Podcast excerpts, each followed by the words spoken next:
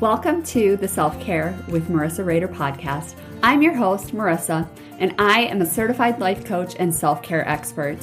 I'm making it my mission to help busy women build a self care centered lifestyle because self care is so much more than just pampering yourself. Society leads us to believe that basic rights like taking a warm bath or having our hair done is self care. But I'm here to change that narrative. I'm going to teach you how I went from overwhelmed, stressed to the max, and burned out on life to thriving and loving the life I'm building. And it all started with making a commitment to myself. So, what do you say? Are you ready to commit to your own personal development journey? Let me lead you to the path of happiness and contentment. That's right, the one that leads you to a life you truly love. Let's get started.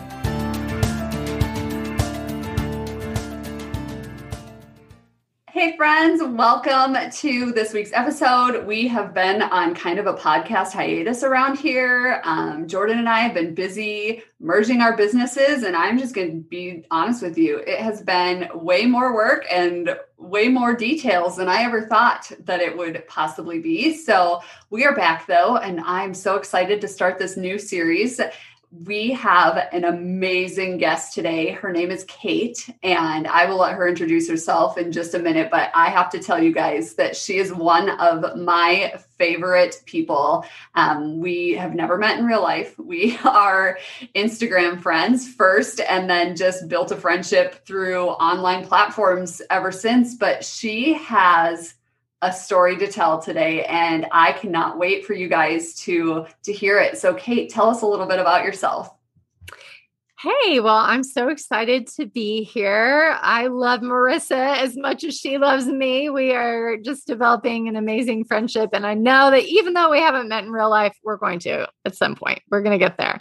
I promise. So, um, I'm Kate. I was an elementary um, mostly primary teacher for 18 years and just um, retired recently. So, right now I'm working on um, selling resources on Teachers Pay Teachers and having a lot of fun doing that. That is awesome. So, you taught for 18 years, you obviously loved it. What made you choose to leave the classroom? Well, um, actually, I decided to leave the classroom because my husband got a promotion and he was traveling a lot. And I just really felt like I was burning the candle at both ends. I love teaching and, you know, pour my whole heart and soul into it. And I, but I also love being a mom and, you know, really invest in my kids and my family. And so, I just felt like, you know, I would teach all day and then I would get home and he was out of town. So then I had to run my kids all night and then still had, you know, grading and lesson planning and all that. So I was just getting pretty fried and I could just feel my mind, my body, and my spirit just wearing out. And so I just told my husband, I was like, I think it's time, you know, that I do something else that's a little more flexible. So Yes, I can totally relate to that. I did not teach for 18 years, but I did teach for eight, and that was exactly how I felt. And it was just one of those things that it just kind of weighs on you. And it's the when the moment presents itself, it's really, it would have been really easy to just ignore it and keep going because that's what you're supposed to do.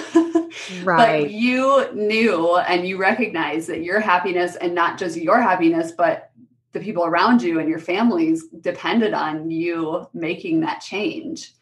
Now, Definitely. you got thrown a curveball though after you made that change. Do you want to share a little bit about that with us? Yeah. So I um, decided to quit teaching, turn in my resignation um, just a couple weeks before the pandemic hit the United States. So that was obviously a huge, like, you know, unexpected turn of events for everyone. Um, but then not only did I um, go through, you know, lockdown and the pandemic and everything, but then in August, I ended up finding a lump in my breast and then was told in September that I had an aggressive form of breast cancer.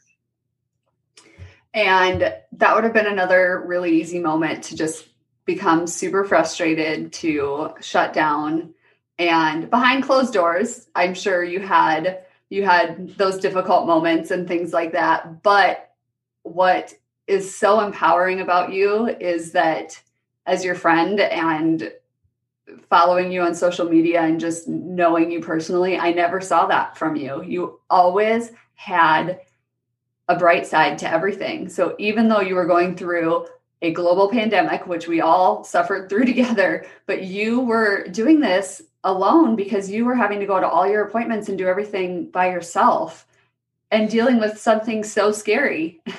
Yeah, that was probably the hardest part about it is that because of COVID and everything that I did have to go to all my appointments pretty much alone. My husband was allowed to go to like my diagnosis appointment and, you know, kind of the planning appointment. But other than that, I pretty much had to do it all alone. So I just decided, you know, right from the start, I, you know, I have three kids and a husband, and I'm not really done with them. And I don't think they're done with me yet either. So um, I was like, you know, I, I will survive this. I actually had and this is something I don't I don't know if we've talked about this before or not, but um I didn't grow up going to church. Um, my mom was Catholic and my dad um, didn't go to church growing up. So we did not go um, to church as a kid, but I still like consider myself a spiritual person. And, um, but something really neat happened to me. So I I found the lump and I was waiting on the test results. And I had had like a very benign cyst way back in January. So they had called me pretty quickly and let me know that it was nothing to worry about and I didn't even have to come in. So when I wasn't getting the call and I was going in for the appointment, I knew, you know, I just knew, and my God, it was going to be cancer and it wasn't going to be good news. And I just kind of kept that to myself. I didn't worry my husband with that or, you know, point that out. But so the night before I found out. I went to sleep and uh, you know, normally like I'm a I have a lot of bad dreams. Like when I was teaching, I'd be like having the bat, you know, back to school nightmares and you know, I'd have a dream that I just forgot my class was there and they went crazy, you know. So like I'm a person that has pretty vivid dreams, but I went to sleep and I had this dream and I really truly believe that an angel visited me in my dream. And like she was the nurse, you know, I arrived at, in my dream at at the cancer center and she like had this glow around her and she hugged me and she was like you have cancer but you're going to be okay. And i woke up that next morning with just like such a sense of peace. And i was like i'm just going to carry this feeling forward. You know like i i do believe that i'm going to live through this and i'm just going to stay as positive as i can and so yeah that's what i did i mean my husband and i just kind of you know i think in the days before we found out, we kind of let our mind go there with some of the what ifs. But you know, once we knew for sure, we're like, okay, like we can't even we can't even do that. We're not going to go there. We're just going to stay positive and just know that I'm going to beat it, and we're gonna, just going to follow the steps and do whatever it takes. So. Oh my gosh, I seriously had goosebumps from that story. Like just It was the most um, one of the most amazing things that's ever happened to me and I just like just like the sense of like clarity and peace that I had was like the most amazing feeling that when I went to the appointment and you know there was like a nurse and a doctor that didn't end up being the ones that were on my team but you know they were the ones to give me the news at my local hospital and and they were kind of staring at me like waiting I think waiting for me to have a breakdown or something you know and I was like I know. And I'm like, okay. And, you know, everything they were saying. And I was just like very calm. And they were like, like you understand you have cancer, right? And I'm like, I do. I, I, I got that. Yeah.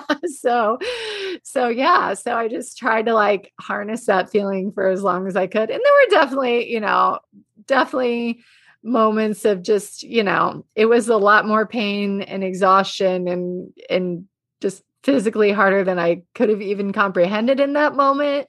Um, so you know there were dark times but i you know i have an amazing partner. You know my husband is absolutely incredible and you know my kids really stepped up and and so you know that gave me strength too. Yes i love that. Now i don't like to seem like insensitive towards the pandemic but i i had a really rough year teaching the year that i decided to leave and i have said that the that the pandemic probably saved me by having to go home and teach from my kitchen and do it online like that probably saved my sanity. But you said earlier that your husband was doing so much traveling and you were having to do it all yourself. And then you had to do this somewhat alone, but your husband was home because of the pandemic. He couldn't travel anymore. Do you ever, was that one of the things that you counted as just like a complete blessing that came out of something so terrible? Oh, for sure. Because I don't know what, yeah, I don't know what we would have done if he had still been on that traveling schedule. So, yeah, the pandemic was both a blessing and a curse, like in relation to my cancer journey, because it was a blessing to have, you know, my husband was home, my children were home, you know, so we just kind of were able to like hunker down and get through my cancer and and I wasn't missing out on a lot of things that probably people that have cancer during a normal period of time, you know, you know, friends getting together and what, you know, all the things that were put on pause, you know, because of the pandemic.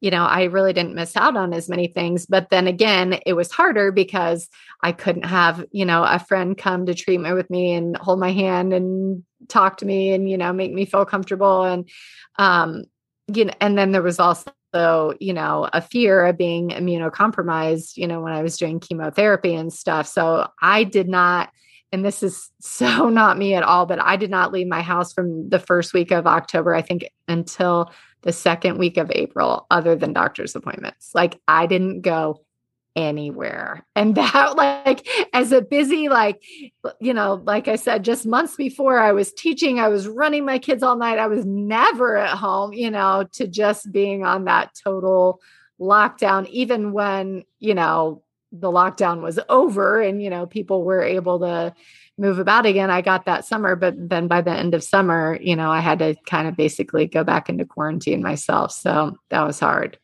Oh, I honestly cannot imagine. Um, we live in Iowa, and so most days it was like the pandemic didn't exist.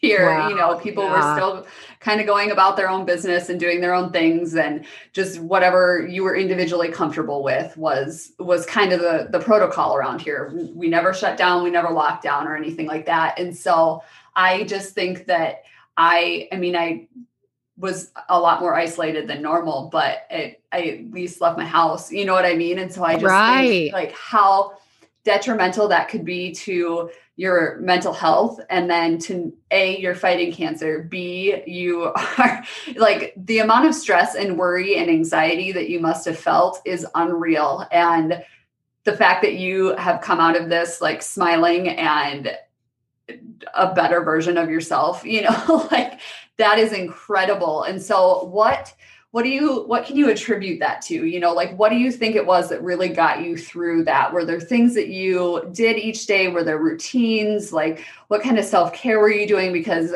i i have to say like you had to have been doing something to keep your sanity. Well yeah and it was I mean, it was absolutely, you know, one of the greatest blessings of getting cancer, I think, was how many people, like, from every segment of my life, just like came out of the woodwork for me and sent meal cards. And, um, you know, that was the other thing, you know, like, people are like, we want to see you, but I couldn't see anyone, you know, because yeah. of the threat of COVID. I couldn't be around anyone. So, like, people sent meal cards, but then a lot of people sent like really cool things like um I got um oh I'm trying to think like adult coloring books and um journals and um like meditation cards and prayer cards. And so I just tried to like which was great because there was very little I could do. Like during chemo and like post surgery, I was so weak eh, that, you know, and you can only watch so many hours of television. And one of my favorite self care things is to read,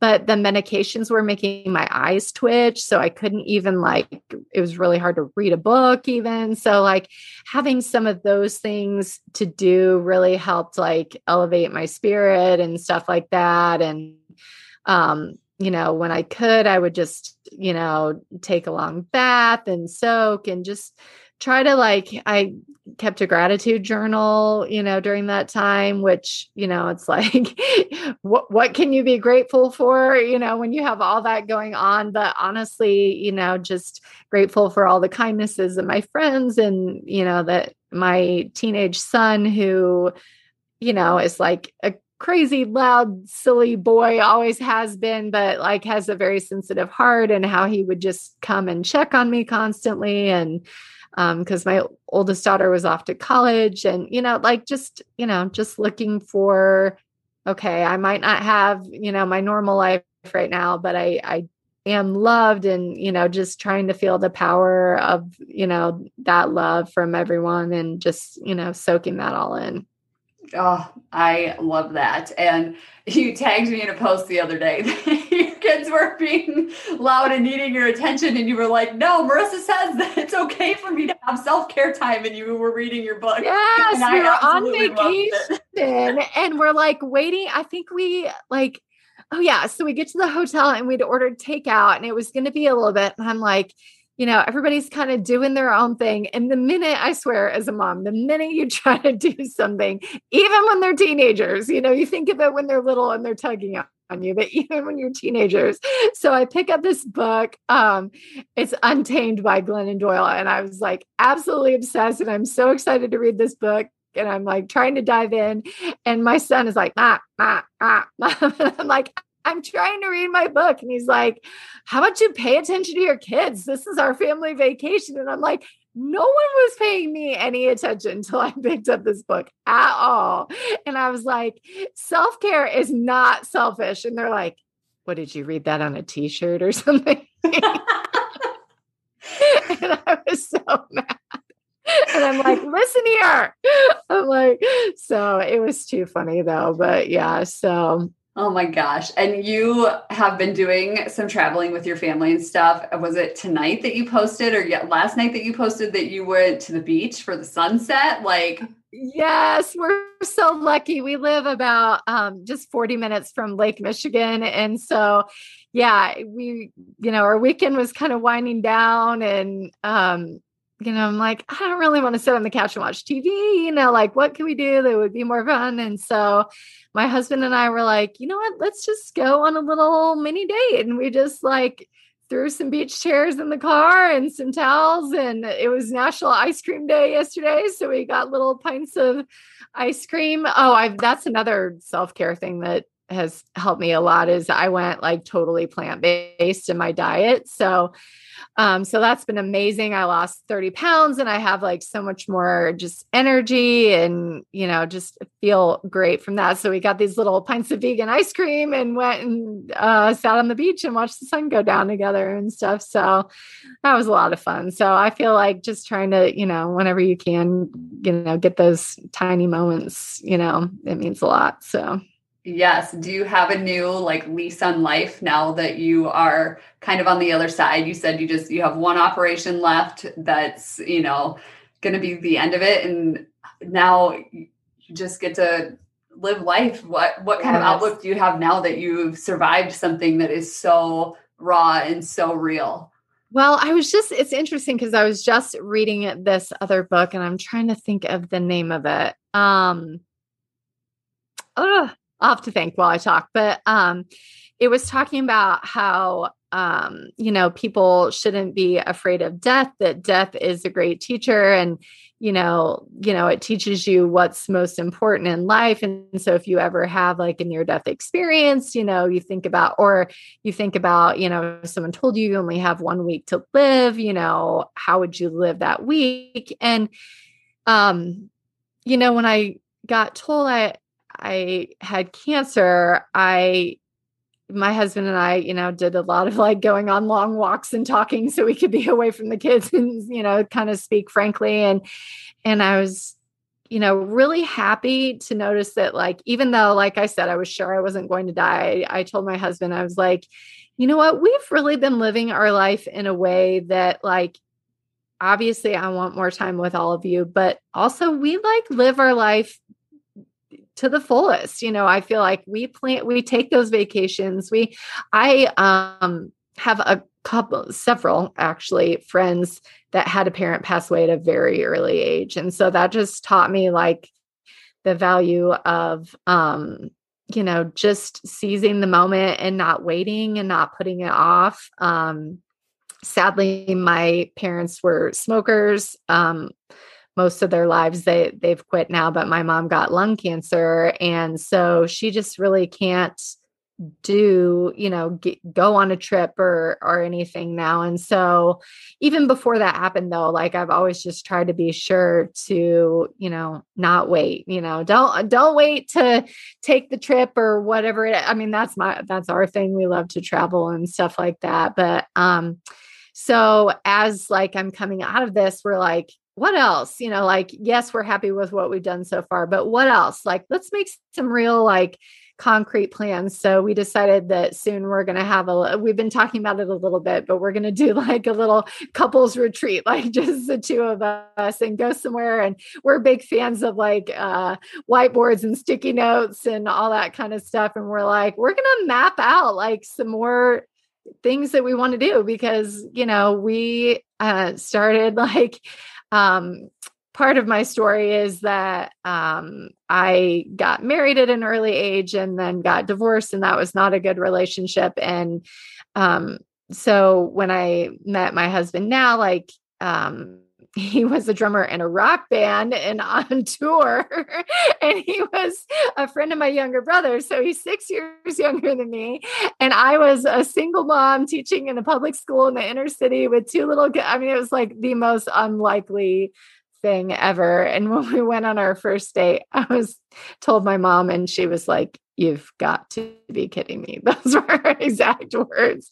And now there's like no one that loves my husband more than my mom. She's like his biggest fan. But so it all worked out in the end. But um, so we started, you know, very, very meager circumstances. We rented a house when we first got together, and we were pretty much like, okay, can I afford to get a Diet Coke on the way to work this week? like, I mean, it was for real. So, um, you know, we've set big, big goals for ourselves, and, you know, we've hit them all so far. So I'm like, okay, now that, you know just we've had this refresher that life is precious and and what else are we going to do? So we've got some things in the works that i'm i'm feeling excited about so.